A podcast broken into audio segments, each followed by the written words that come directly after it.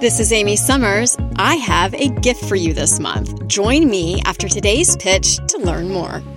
Your relationships are your business and not for business conversation. Before you share too much or answer questions regarding if you are in a relationship, keep it brief and redirect the conversation. There's really nothing for you to gain by sharing your personal relationships with business professionals.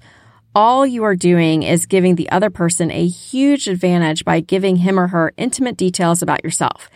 They can use this information against you later, so be careful. For example, someone might tell your boss, he's having marital problems, or he's a newlywed, so he's not really focused on his job right now.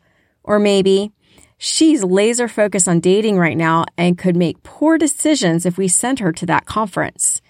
Can you see how sharing too much personal information can really backfire on you?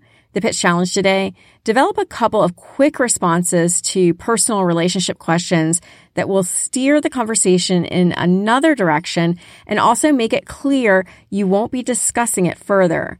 You can do this in a light-hearted way that won't make you look too closed off. I was at a business dinner recently with about 10 influential professionals around the table, many of which I did not know very well. Then out of the blue, one gentleman asked me, Amy, so who are you dating these days?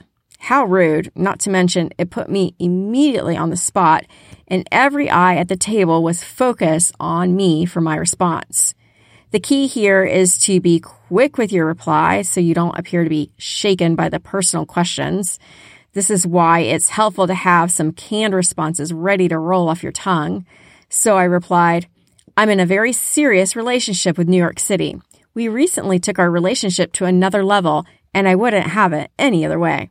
To which the professionals at the table chuckled, the rude man was left speechless and baffled, and the conversation moved on. Enjoying the pitch? Get access to more episodes plus on demand videos with valuable career advice at inicivox.com.